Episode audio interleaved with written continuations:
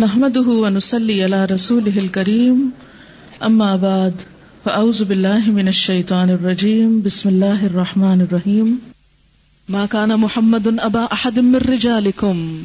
اس سے ایک چیز بتانا مقصود تھی، محمد تمہارے مردوں میں سے کسی کے باپ نہیں، وہ زید کے بھی باپ نہیں۔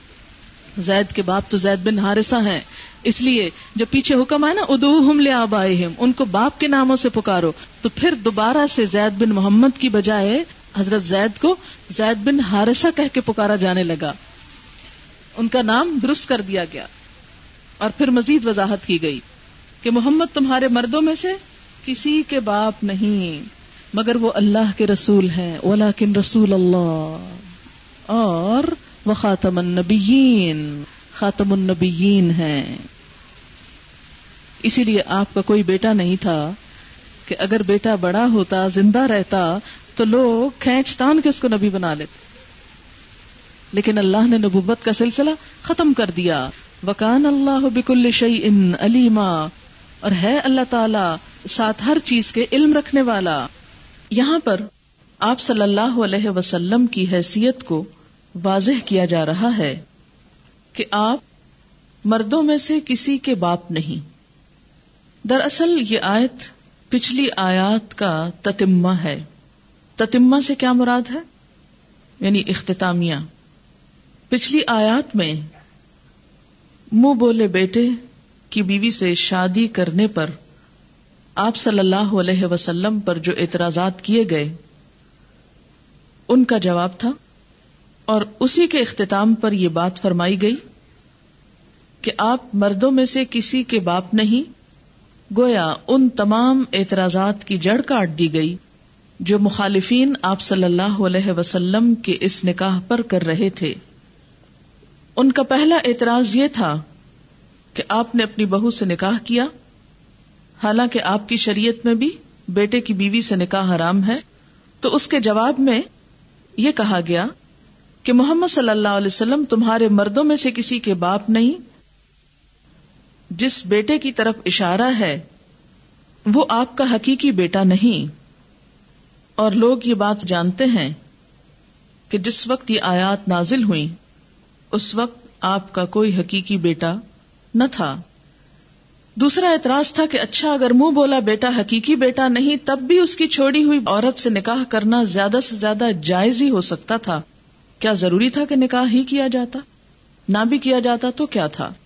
تو کیا فرمایا گیا؟ ولاکن رسول اللہ۔ مگر وہ اللہ کے رسول ہیں۔ یعنی رسول ہونے کی حیثیت سے آپ پر یہ فرض تھا کہ جس چیز کو لوگوں نے یا لوگوں کی رسموں نے خواہ مخواہ حرام کر رکھا تھا، اس کے بارے میں تمام تعصبات کا خاتمہ کیا جائے۔ اور اس کے لیے نبی صلی اللہ علیہ وسلم اس رسم کو خود ختم کریں۔ یعنی عملی نمونہ، کیونکہ پیچھے گزرا کہ آپ صلی اللہ علیہ وسلم کی زندگی ایک اسوہ حسنا بھی ہے۔ اور یہ ایسی رسموں میں سے تھی، یہ رسم، کہ اگر اس کا خاتمہ آپ اپنے طرز عمل سے نہ کرتے، تو محض تعلیم کافی نہ تھی۔ کیونکہ جو چیزیں صدیوں کی رسموں کے نتیجے میں دلوں میں بیٹھی ہوئی تھی ان کا خاتمہ اتنی آسانی کے ساتھ نہیں ہو سکتا۔ ہم اپنی زندگی میں بھی دیکھ سکتے ہیں کہ جو چیزیں سال ہر سال سے ہمارے دلوں میں بیٹھی ہوئی ہوتی ہیں، وہ قرآن پاک کی ایک آدھ آیت سن کے دل سے نہیں جاتی۔ اور عمل سے تو جانے میں بہت وقت لگتا ہے۔ اس لیے جس چیز کو آپ صلی اللہ علیہ وسلم نے کر کے دکھا دیا، پھر اس کی کوئی آئندہ گنجائش رہ ہی نہیں جاتی۔ پھر اسی طرح مزید فرمایا تاکید کے طور پر کہ وہ خاتم النبیین ہیں، کہ آپ کے بعد نبی اور نہیں آئے گا۔ اگر آپ کی طرف سے معاشرے کی خرابیوں کی اصلاح میں کوئی کمی رہ جاتی، تو بعد میں کسی اور کو آ کر ایسی رسمیں ختم کرنا ممکن نہیں، کیونکہ کوئی اور نبی تو آئے گا نہیں۔ لہذا یہ ضروری تھا کہ اس رسم کا جس کی وجہ سے معاشرے میں بہت سی مشکلات تھیں، اس کا خاتمہ آپ خود کر کے جاتے۔ اس کے بعد مزید زور دیتے ہوئے فرمایا کہ اللہ ہر چیز کا علم رکھنے والا ہے۔ یعنی اللہ کو معلوم ہے کہ اس وقت آپ صلی اللہ علیہ وسلم کے ہاتھوں اس رسم جاہلیت کو ختم کرانا کیوں ضروری تھا؟ اور ایسا نہ کرنے میں کیا کباہت تھی؟ اگرچہ یہ آیت پچھلے واقع سے متعلق ہے لیکن اس آیت میں ایک اہم مسئلہ یعنی نبی صلی اللہ علیہ وسلم کا خاتم النبیین ہونا ذکر کیا گیا ہے، اس لیے اس موضوع کے حوالے سے بھی چند باتیں ارض کرنا چاہوں گی۔ خاتم النبیین کا معنی کیا ہے؟ لغت کی روح سے خاتم یا ختم کس کو کہتے ہیں؟ عربی میں ختم العمل کے معنی ہے فرغ من العمل، کہ وہ کام سے فارغ ہو گیا۔ ختم النا برتن کا منہ بند کر دیا اور اس پر مہر لگا دی۔ جیسے کسی بوٹل وغیرہ میں کچھ ڈال کے سیل کر دیا جاتا ہے، تاکہ نہ کچھ اس سے نکلے، نہ کچھ اس کے اندر جائے۔ ختم الکتاب، خط بند کر کے اس پہ مہر لگا دی تاکہ خط محفوظ ہو جائے۔ کوئی اور اس کو نہ کھولے کھولے تو پتہ چل جائے یعنی حفاظت کے لیے۔ ختم القلب، ختم اللہ علیہ قلوب کیا مطلب ہے اس کا کہ سب سے افضل ہے ان کے دل؟ خاتم القلوب اگر کوئی ہو تو سب سے بہترین دل والا یا مہر لگے ہوئے دل والا؟ خاتمہ تو کل ان ہر چیز کا خاتمہ کیا ہے؟ عاقبت ہو و آخرت ہو اس کا انجام اور اس کی آخرت۔ خاتم القوم کسی بھی قوم کا خاتم کون ہے؟ آخر ان کا آخری شخص۔ یہ سب باتیں آپ کو مل جائیں گی لسان العرب قاموس اقرب المورد میں۔ یہ کسی بھی عربی ڈکشنری میں یہ بڑی ڈکشنریوں کے نام ہے آپ کو یہی مانا اس میں نکلے گا۔ لیکن جن لوگوں نے آپ صلی اللہ علیہ وسلم کے بعد نبوت کو جائز اور روا قرار دیا ہے، انہوں نے اس کا لغوی معنی نہیں میٹافوریکل معنی نکالا ہے۔ مثلا، عربی میں یہ لفظ ایک اور معنی میں بھی استعمال ہوتا ہے، اور وہ کیا؟ خاتم الشعراء خاتم الفقہ خاتم المفسرین۔ تو اس کا مطلب کیا ہے؟ مانا وہی ہے، لیکن مراد اس سے یہ کہ سب سے بڑا مفسر، سب سے بڑا شاعر، سب سے بڑا فقیر اس کا معنی کیا ہوا؟ یعنی لفظی معنی کیا ہے کہ شعرا یہاں ختم ہو گئے فقہا ختم ہو گئے، مفسرین یہاں ختم ہو گئے، ٹھیک؟ تو بات یہ ہے کہ وہ اس کا صرف مجازی معنی ہے، ایک مبالغے پر مبنی۔ مثلا ہم یہ کہتے ہیں کہ فلاں پر تو شاعری ختم ہو گئی۔ تو اس کا یہ مطلب تھوڑی ہوتا ہے کہ وہ ختم ہو گئی۔ وہ کیا ہوتا ہے؟ اس کے بعد بھی شاعری ہوگی۔ یہ آپ جب کسی کو کہتے ہیں فلاں پہ شاعری ختم ہو گئی یا مبالغے کے لیے کہہ رہے ہوتے ہیں، مجازی طور پہ کہہ رہے ہوتے ہیں یا واقعی سچے دل سے حقیقی طور پہ کہہ رہے ہوتے ہیں؟ مبالغے کے طور پر۔ اور ادیبانہ انداز میں۔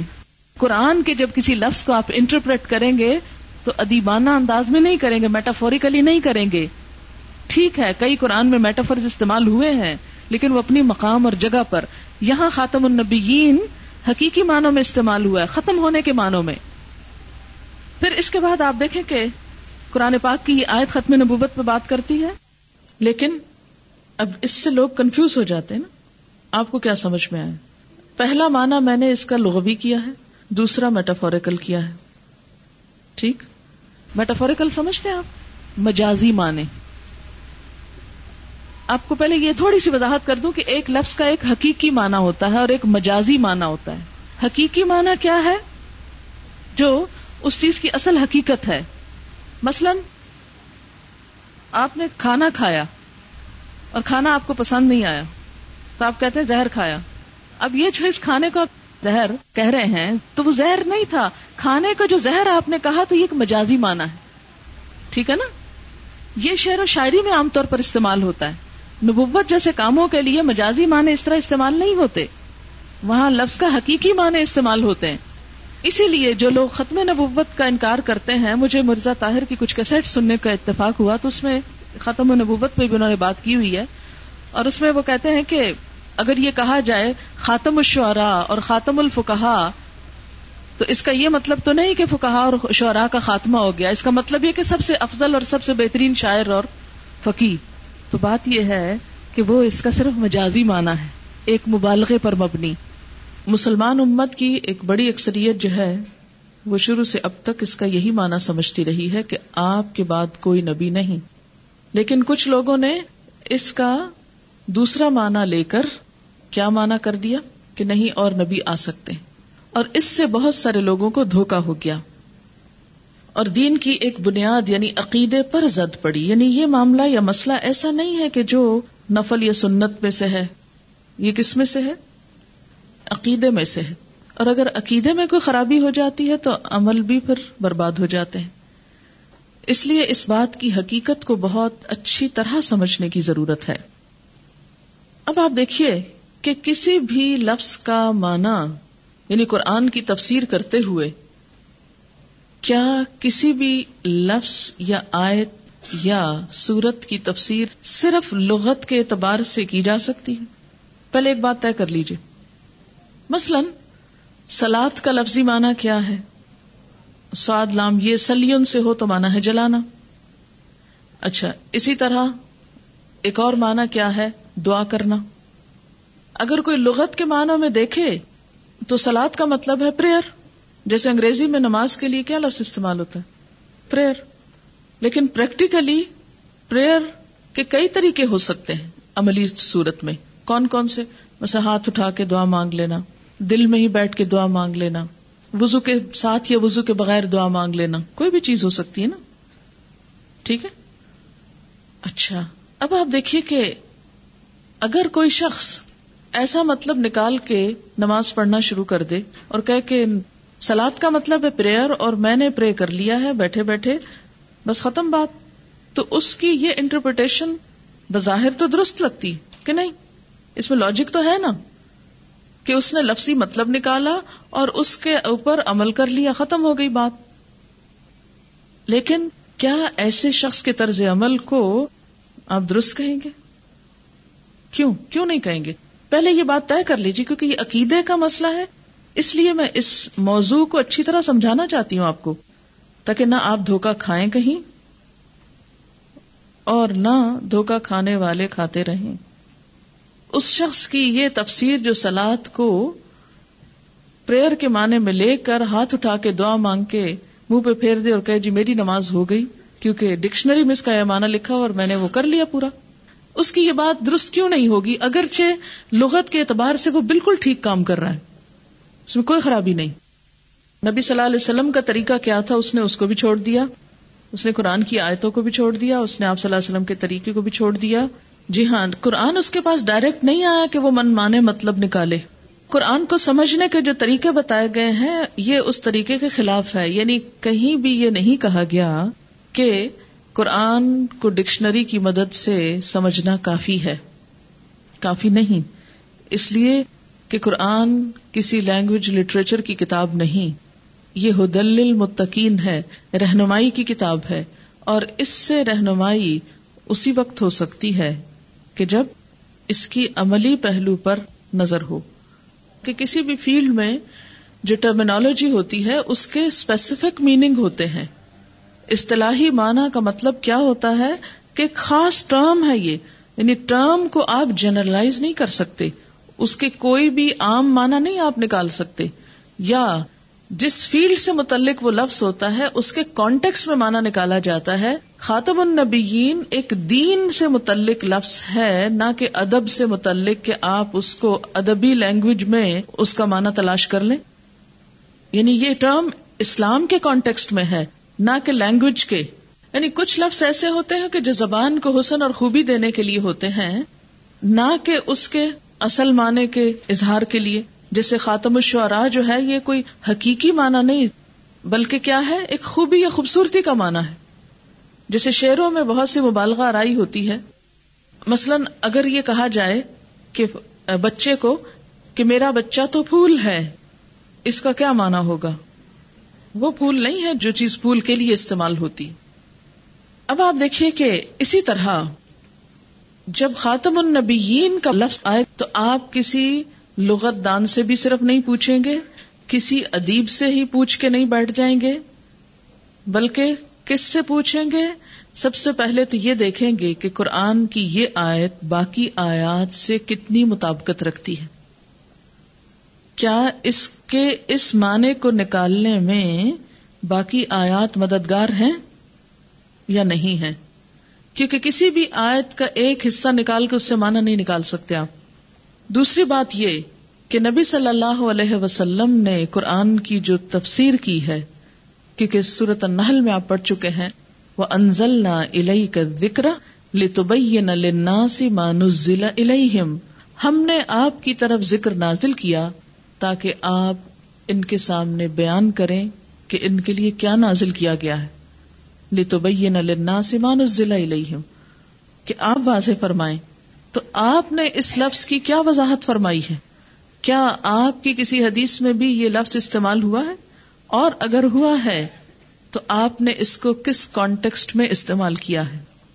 میٹافوریکلی یا اگر ہم اس کو میٹافوریکل میننگ میں لیتے ہیں، تو آپ دیکھیے کہ اس آیت کے کانٹیکسٹ میں یہ بات فٹ ہی نہیں ہوتی۔ کیونکہ آیت کے پچھلے حصے اور یہ آیت پچھلی آیات کے اختتامیہ کے طور پر پھر بے معنی ہو جاتی کیونکہ یہاں اس بات کا کوئی کانٹیکسٹ بنتا ہی نہیں۔ ٹھیک ہے؟ چلیے، اب ہم دیکھتے ہیں کہ نبی صلی اللہ علیہ وسلم نے اس کے بارے میں کیا فرمایا۔ بخاری قال النبی صلی اللہ علیہ وسلم، کانت بنو اسرائیل تسوسهم الانبیاء کلما هلك نبی خلفه نبی وانه لا نبی بعدی وسيكون خلفاء۔ نبی صلی اللہ علیہ وسلم نے فرمایا، بنی اسرائیل کی قیادت انبیاء کیا کرتے تھے۔ جیسے حضرت سلمان علیہ السلام بادشاہ بھی تھے اور ساتھ نبی بھی تھے، داؤد علیہ السلام بھی اسی طرح، کچھ اور انبیاء بھی۔ وہ جالوت اور تالوت کے واقعے میں بھی آپ کو معلوم ہوگا کہ ان کی قوم نے کیا کہا۔ کیونکہ وہ نبی بہت بوڑھے ہو گئے تھے، تو قوم نے اپنے نبی سے مطالبہ کیا کہ ہمارے لیے کوئی بادشاہ مقرر کر دیجیے تاکہ ہم اللہ کے راستے میں جنگ کریں۔ یعنی نبوت اور بادشاہت جو ہے یہ الگ الگ ہو جائے۔ ہم دینی رہنمائی آپ سے لیتے رہیں اور جنگ کسی اور کی قیادت میں کر سکیں۔ تو اس سے کیا پتا چلتا ہے کہ کانت بنو اسرائیل تسوس ہو ملمبیا کل حلق نبی خلف نبی۔ جب کوئی نبی فوت ہو جاتا تو دوسرا نبی اس کا جانشین ہوتا۔ مگر میرے بعد کوئی نبی نہ ہوگا، بلکہ خلفا ہوں گے۔ اسی طرح بخاری کتاب المناقب، نبی صلی اللہ علیہ وسلم نے فرمایا، میری اور مجھ سے پہلے گزرے ہوئے انبیاء کی مثال ایسی ہے، جیسے ایک شخص نے ایک عمارت بنائی اور خوب حسین و جمیل بنائی، مگر ایک کونے میں ایک اینٹ کی جگہ چھوٹی ہوئی تھی۔ لوگ اس عمارت کے گرد پھرتے اور اس کی خوبی پر اظہار حیرت کرتے، مگر کہتے تھے کہ اس جگہ اینٹ کیوں نہ رکھی گئی۔ تو وہ اینٹ میں ہوں اور میں خاتم النبیین ہوں یعنی میرے آنے پر نبوت مکمل ہو گئی ہے۔ تو اس سے بھی کیا پتا چلتا ہے کہ آپ صلی اللہ علیہ وسلم نے یہ لفظ جب خود فرمایا، وہ انا خاتم النبیین، تو آپ نے یہ نہیں فرمایا کہ میں سب سے بڑا ہوں انبیاء میں، آپ وہ تو ہے ہی، اس میں تو کوئی شک ہی نہیں۔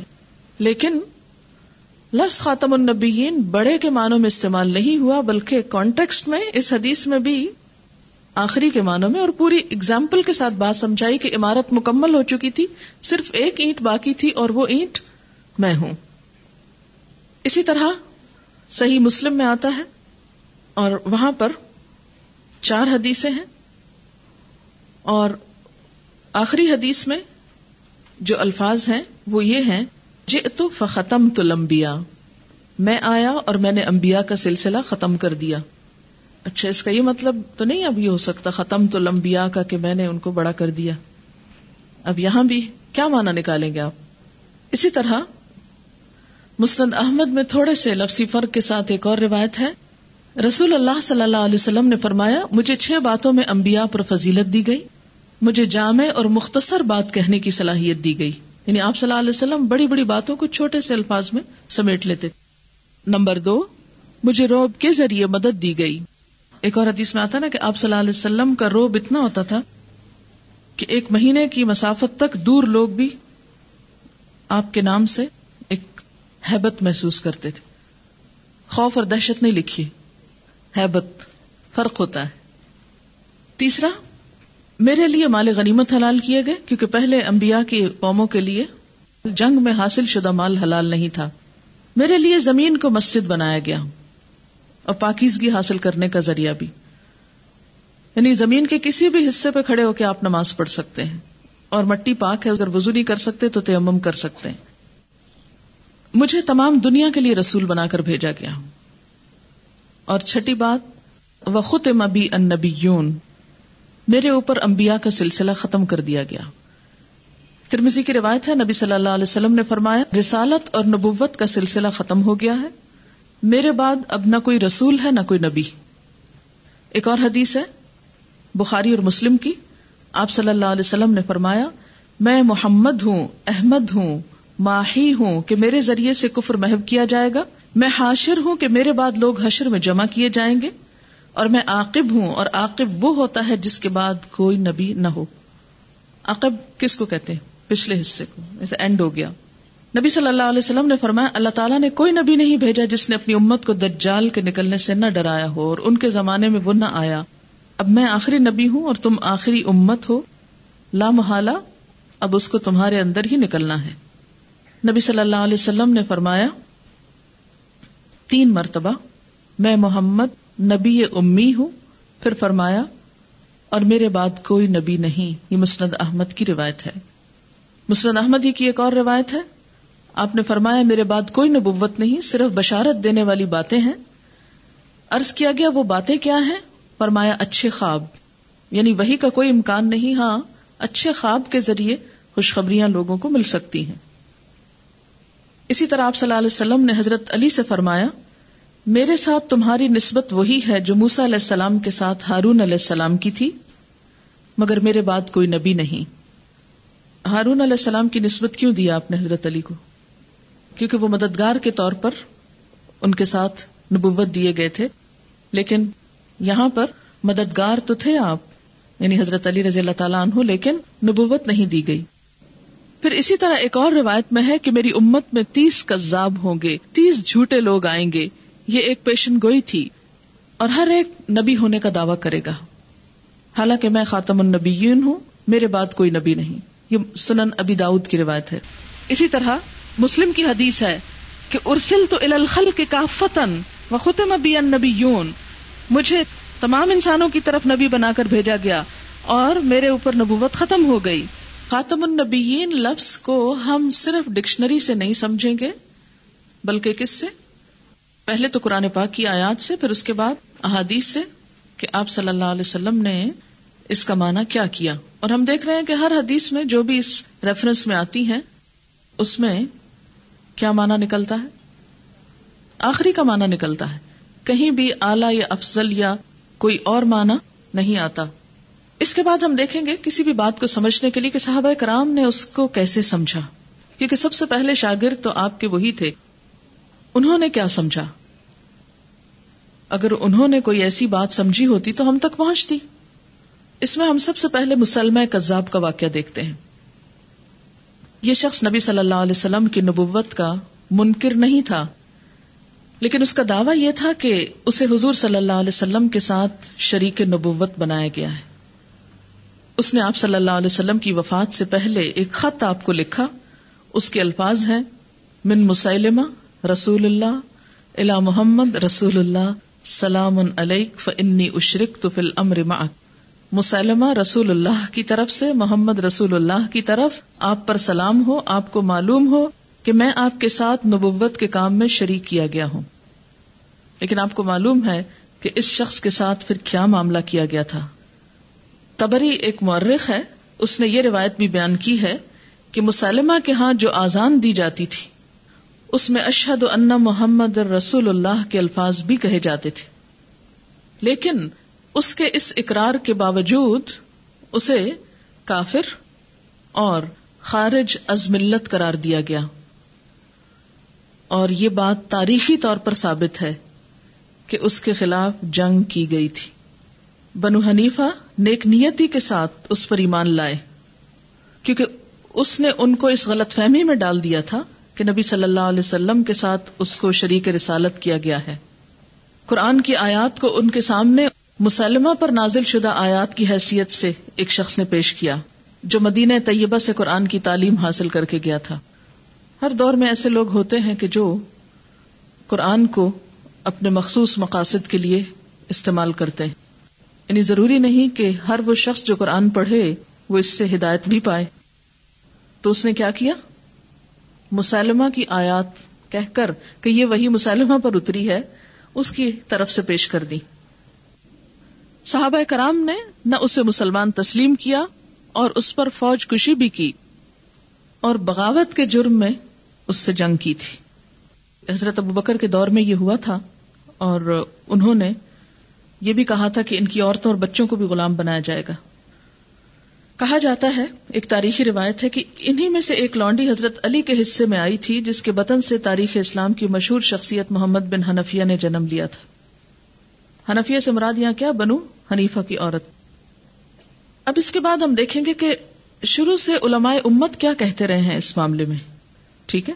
پہلی صدی سے لے کر آج تک ہر زمانے کے اور پوری دنیا اسلام میں ہر ملک کے علماء اس عقیدے پر متفق ہیں کہ نبی صلی اللہ علیہ وسلم کے بعد کوئی شخص نبی نہیں ہو سکتا۔ اور یہ بھی کہ جو اس چیز کا دعوی کرے گا یا اس کو مانے وہ کافر خارج از ملت اسلام ہے۔ یہ اجماع امت سے یہ بات ثابت رہی ہے۔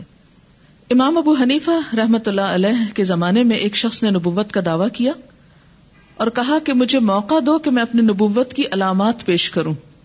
اس پر امام اعظم نے فرمایا کہ جو شخص اس سے نبوت کی کوئی علامت طلب کرے گا، وہ بھی کافر ہو جائے گا، کیونکہ نبی صلی اللہ علیہ وسلم فرما چکے ہیں کہ لا نبی آبادی جب آپ نے کہہ دیا کہ میرے بات کوئی نبی نہیں تو اب کسی سے یہ پوچھنا کہ اچھا بتاؤ کیسے اپنے آپ کو نبی کہتے ہو تو یہ بھی درست نہیں۔ علامہ ابن جریر تبری اپنی مشہور تفسیر قرآن میں آیت ولا رسول اللہ و خاتم النبیین کا مطلب بیان کرتے ہیں کہ جس نے نبوت کو ختم کر دیا اور اس پر مہر لگا دی، اب قیامت تک یہ دروازہ کسی کے لیے نہیں کھلے گا۔ امام تحاوی اپنی کتاب عقیدہ سلفیہ میں سلف صالحین اور خصوصاً امام ابو حنیفہ، امام ابو یوسف، امام محمد کے عقائد بیان کرتے ہوئے تحریر فرماتے ہیں کہ محمد صلی اللہ علیہ وسلم اللہ کے برگزیدہ بندے، چنے ہوئے نبی، پسندیدہ رسول ہیں، خاتم الانبیاء، امام العطقیہ سید المرسلین، حبیب رب العالمین ہیں۔ ان کے بعد نبوت کا ہر دعوی گمراہی اور خواہش نفس کی بندگی ہے۔ اس کے علاوہ بھی بے شمار اقوال ہیں جن کا یہاں موقع نہیں۔ چند ایک کا ذکر ہی کافی ہے۔ فتح عالمگیری کا نام آپ نے سنا ہوگا جسے بارہویں صدی ہجری میں اورنگزیب عالمگیر کے حکم سے ہندوستان کے بہت سے علماء نے مرتب کیا تھا۔ اس میں بھی لکھا ہے کہ اگر آدمی یہ نہ سمجھے کہ محمد صلی اللہ علیہ وسلم آخری نبی ہیں تو وہ مسلم نہیں۔ اور اگر وہ کہے کہ میں اللہ کا رسول ہوں یا میں پیغمبر ہوں تو اس کی تکفیر کی جائے گی۔ اسی طرح امام غزالی، امام ابن حزم اندلسی، علامہ زمخشری، قاضی ایاز، امام راضی علامہ بیزاوی علاؤدین بغدادی جلال الدین سیوتی اور اسی طرح باقی بہت سارے علماء جو ہیں، علامہ شوقانی علامہ آلوسی، ہندوستان سے مراکش تک، ترکی سے اسپین تک، یمن تک، بڑے بڑے علماء کو کہا سب اس پر متفق رہے کہ نبی صلی اللہ علیہ وسلم کے بعد کوئی شخص نبی ہو نہیں سکتا۔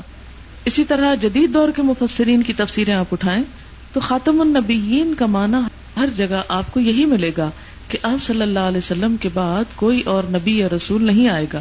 یہ مسئلہ اس لیے جاننا ضروری ہے کہ خاص طور پر ہمارے ہاں پاکستان اور ہندوستان میں قادیانیت کا جو مسئلہ اٹھا، ختم نبوت سے جو بغاوت ہوئی، اس کے اثرات کافی حد تک موجود ہیں اور کسی نہ کسی رنگ سے لوگوں کو اس سے واسطہ پڑتا رہتا ہے۔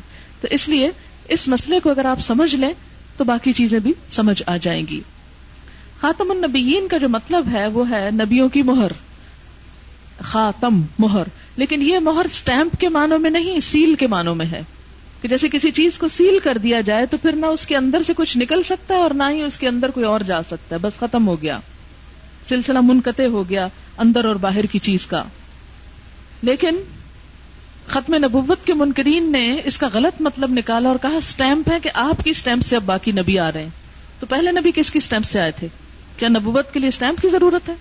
ان ساری باتوں کے باوجود کچھ لوگوں نے صرف زبان کے ہیر پھیر سے ایک شخص کو اس صدی میں، اسی خطے میں نبوت کے درجے پہ لا کھڑا کیا۔ بات یہ ہے کہ جتنے بھی پچھلے انبیاء آئے، انہوں نے اپنے بعد آنے والے نبی کی خبر دی واضح الفاظ میں۔ جیسے حضور صلی اللہ علیہ وسلم کے بارے میں ہمیں ملتا ہے کہ پچھلی کتابوں میں سے تقریباً ہر کتاب میں آپ کا تذکرہ موجود تھا۔ آپ کی آمد کی پیشن گوئیاں اور خبریں موجود تھیں۔ لیکن نبی صلی اللہ علیہ وسلم نے اپنے بعد کسی اور نبی کے آنے کی کوئی خبر نہیں دی۔ تو اس سے کیا بات پتا چلتی ہے کہ کوئی نبی اور آ نہیں سکتا۔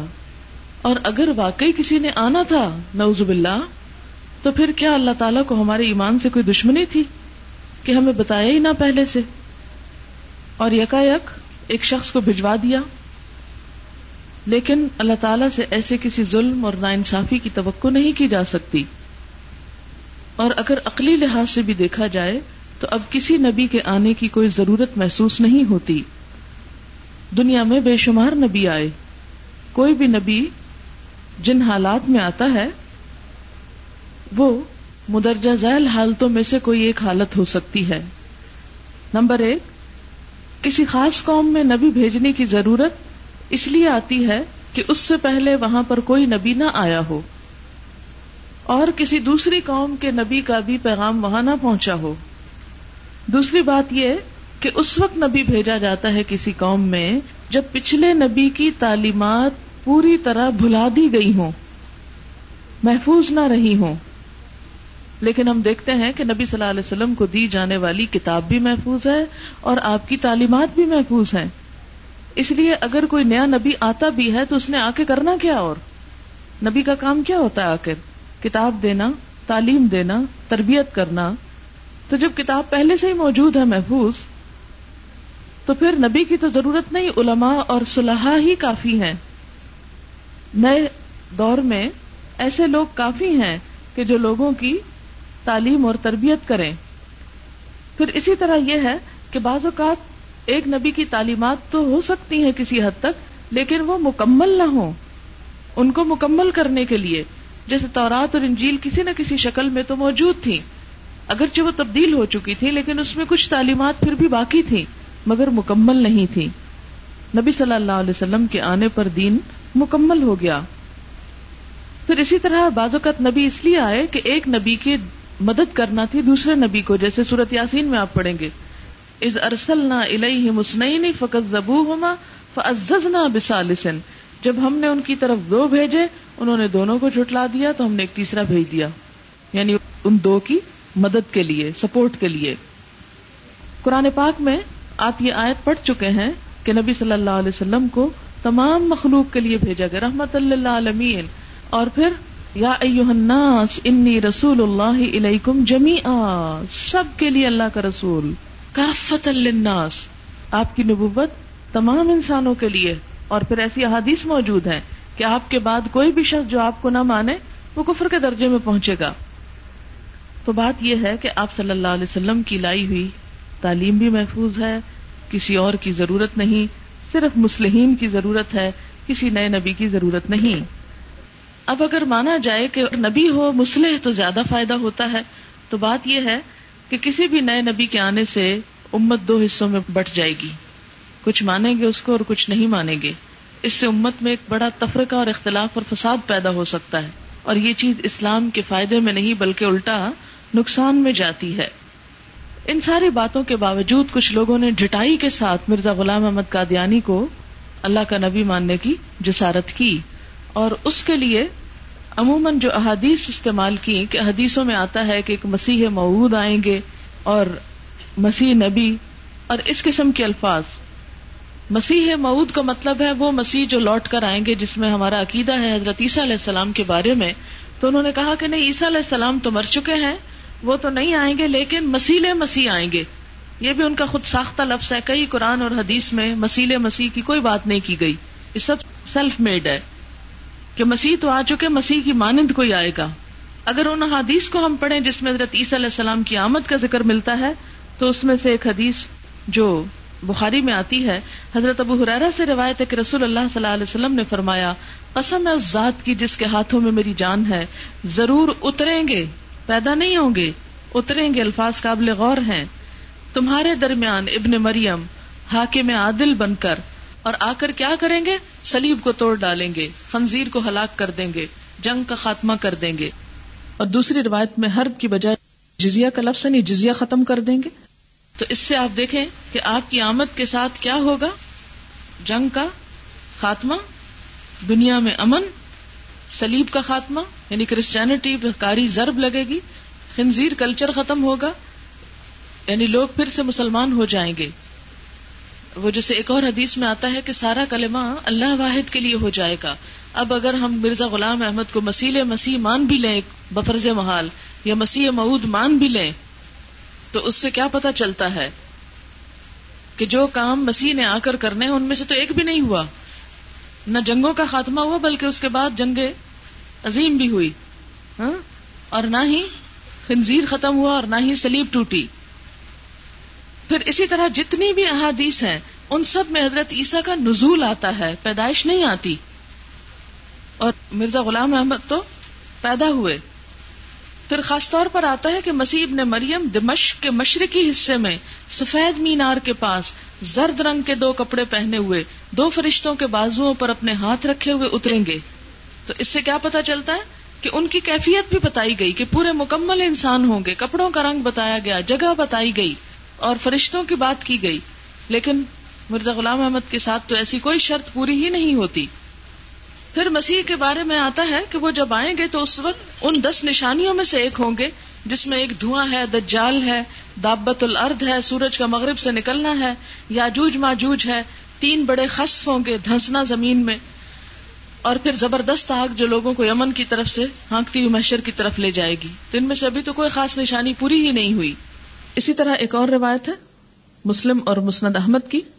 حضرت ابو حریرا سے نبی صلی اللہ علیہ وسلم نے فرمایا عیسا ابن مریم نازل ہوں گے، پھر وہ خنزیر کو قتل کریں گے سلیب کو مٹائیں گے اور ان کے لیے نماز جمع کی جائے گی اور وہ اتنا مال تقسیم کریں گے کہ قبول کرنے والا کوئی نہ ہوگا، خراج ساکت کر دیں گے اور روحا کے مقام پر منزل کر کے وہاں سے حج یا عمرہ کریں گے۔ پھر اسی طرح یہ ہے کہ آپ کے اترنے کے بارے میں یہ بھی آتا ہے کہ این اس وقت اتریں گے جب مسلمانوں کا امام صبح کی نماز پڑھانے کے لیے آگے بڑھ چکا ہوگا۔ عیسا ابن مریم ان پر اتر آئیں گے۔ امام پیچھے پلٹے گا تاکہ عیسا آگے بڑھے مگر عیسا اس کے شانوں کے درمیان ہاتھ رکھ کر کہیں گے، نہیں، تم ہی نماز پڑھاؤ، کیونکہ یہ تمہارے لیے ہی کھڑی ہوئی ہے۔ لہٰذا وہی نماز پڑھائے گا۔ سلام پھیرنے کے بعد عیسا علیہ السلام کہیں گے، دروازہ کھولو وہ کھولا جائے گا۔ باہر دجال ستر ہزار مسلح یہودیوں کے ساتھ موجود ہوگا۔ جو ہی کہ عیسیٰ علیہ السلام پر اس کی نظر پڑے گی، وہ اس طرح گلنے لگے گا جیسے نمک پانی میں گلتا ہے، وہ بھاگ نکلے گا۔ عیسا کہیں گے، میرے پاس تیرے لیے ایک ایسی ضرب ہے جس سے تو بچ کر نہ جا سکے گا۔ پھر وہ اسے لد کے مشرقی دروازے پہ جا لیں گے اور اللہ یہودیوں کو ہرا دے گا۔ اور زمین مسلمانوں سے اس طرح بھر جائے گی جیسے برتن پانی سے بھر جاتا ہے۔ سب دنیا کا کلمہ ایک ہوگا، اللہ کے سوا کسی کی عبادت نہ ہوگی۔ حالت یہ ہوگی کہ درخت اور پتھر پکار اٹھیں گے کہ اے رو اللہ یہ یہودی میرے پیچھے چھپا ہوا ہے، دجال کے پیروں میں سے کوئی نہ بچے گا جسے وہ قتل نہ کر دے۔ ایک اور روایت میں غرکت کے درخت کے بارے میں آتا ہے کہ صرف غرکت کا درخت لوگوں کو چھپا سکے گا۔ اور آپ نے بھی سنا ہوگا کہ اسرائیل میں یہ درخت اتنی کثرت سے اگایا گیا ہے، کیونکہ بہرحال وہ یہ تو جانتے تھے کہ حضور صلی اللہ علیہ وسلم سچے نبی ہیں اور آپ کی باتیں جھوٹی نہیں ہو سکتی۔ مرزا غلام محمد قادیانی نے کسی دجال کو نہیں مارا اور نہ ہی لدھ سے ان کا کوئی تعلق ہے؟ بعض لوگوں نے کہا کہ یہ لدھ سے مراد لدھیانہ ہے۔ حالانکہ آج بھی وہ اسرائیل میں ایک ایئرپورٹ بن رہا ہے اور یہودی ان احادیث اور آیات کو پڑھ کے جانتے ہیں کہ ان کے ساتھ کیا ہونے والا ہے اور وہ پوری طرح اپنے آپ کو پریپیئر کر رہے ہیں کہ اس ابن مریم کا مقابلہ انہیں کیسے کرنا ہے۔ تو ان ساری حدیثوں سے کیا پتا چلتا ہے کہ ان میں نہ تو مسیح معود کا لفظ آتا ہے، نہ مسیل مسیح کا لفظ آتا ہے، نہ بروز مسیح کسی بھی چیز کی کوئی گنجائش نہیں۔ اور پھر اس کے بعد یہ ہے کہ اس میں بحث کرنے کی ضرورت ہی نہیں کہ وہ فوت ہو چکے ہیں یا زندہ ہیں، کیونکہ ان لوگوں نے ایک اور عقیدے میں بگاڑ پیدا کیا، یہ ثابت کرنے کی کوشش کی کہ عیسیٰ علیہ السلام دراصل فوت ہو چکے ہیں۔ حالانکہ یہ قرآن میں صاف طور پر آتا ہے ماں قتل وما سلب ولاکن شب لہم انی متوفی کا اور توفی کا مطلب؟ پورے کا پورا لے لینا۔ وہاں فوت کرنے کے معنی میں نہیں وہ رافیوں کا الیہ۔ وہ متحروں کا من اللہ زینا پھر اعتراض یہ کیا جاتا ہے کہ حضور صلی اللہ علیہ وسلم کے بعد اگر وہ آئیں گے تو کیا اس سے ختم نبوت باقی رہے گی؟ جی ہاں اس لیے کہ وہ نئے سرے سے نبی مقرر نہیں ہوں گے۔ ان کی جو نبوت ہوگی وہ آپ کی نبوت سے پہلے ہی ان کو دی جا چکی ہے اور اسی کو کنٹینیو کریں گے۔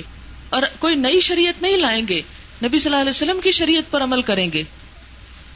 اب اس میں آپ دیکھیں کہ جیسے ایک ملک میں ایک شخص صدر تھا، پھر وہ معذول ہو گیا، ملک سے باہر چلا گیا، اب ایک دوسرا شخص صدر بن گیا۔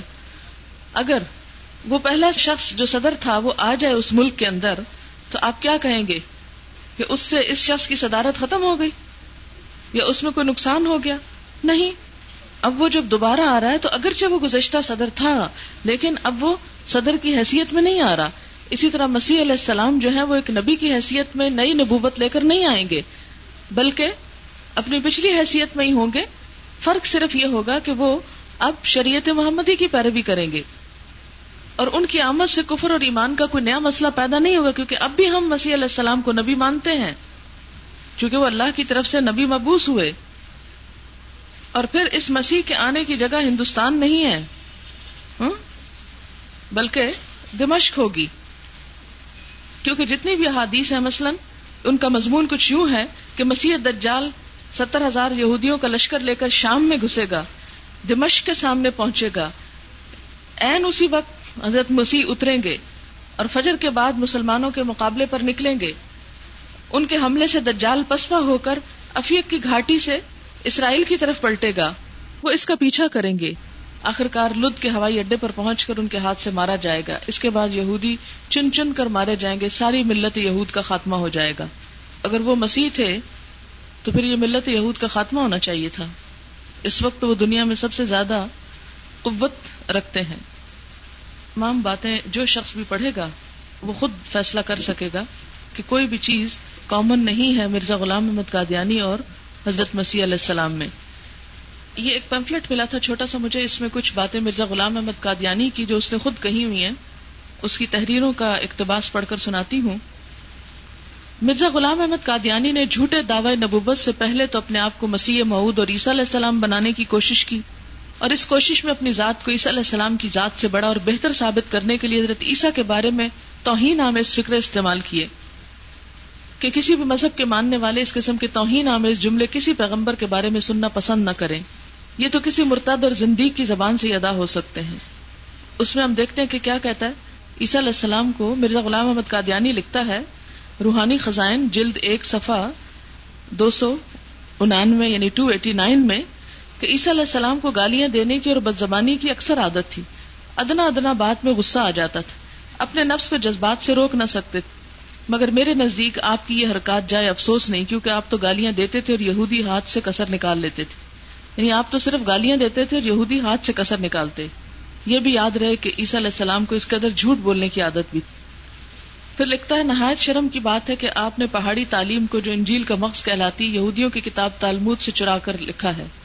اور پھر ایسا ظاہر کیا گویا یہ میری تعلیم ہے۔ یہ بھی روحانی خزائن ہی سے پیراگراف لیا گیا ہے۔ اسی طرح ایک اور پیراگراف ہے، آپ عیسیٰ علیہ السلام کا خاندان بھی نہایت پاک اور متحر ہے۔ تین دادیاں اور نانیاں آپ کی جناکار اور قصبی عورتیں تھیں، جن کے خون سے آپ کا وجود ظہور پذیر ہوا۔ مگر شاید یہ بھی خدائی کے لیے ایک شرط ہوگی۔ اور اس کے علاوہ جو الفاظ ہیں وہ نہیں پڑھے جا سکتے۔ یہ لکھتے ہیں کہ یورپ کو لوگوں کو جس قدر شراب نے نقصان پہنچایا، اس کا سبب تو یہ تھا کہ عیسیٰ علیہ السلام شراب پیتے تھے۔ کسی پرانی عادت کی وجہ سے یا بیماری کی وجہ سے۔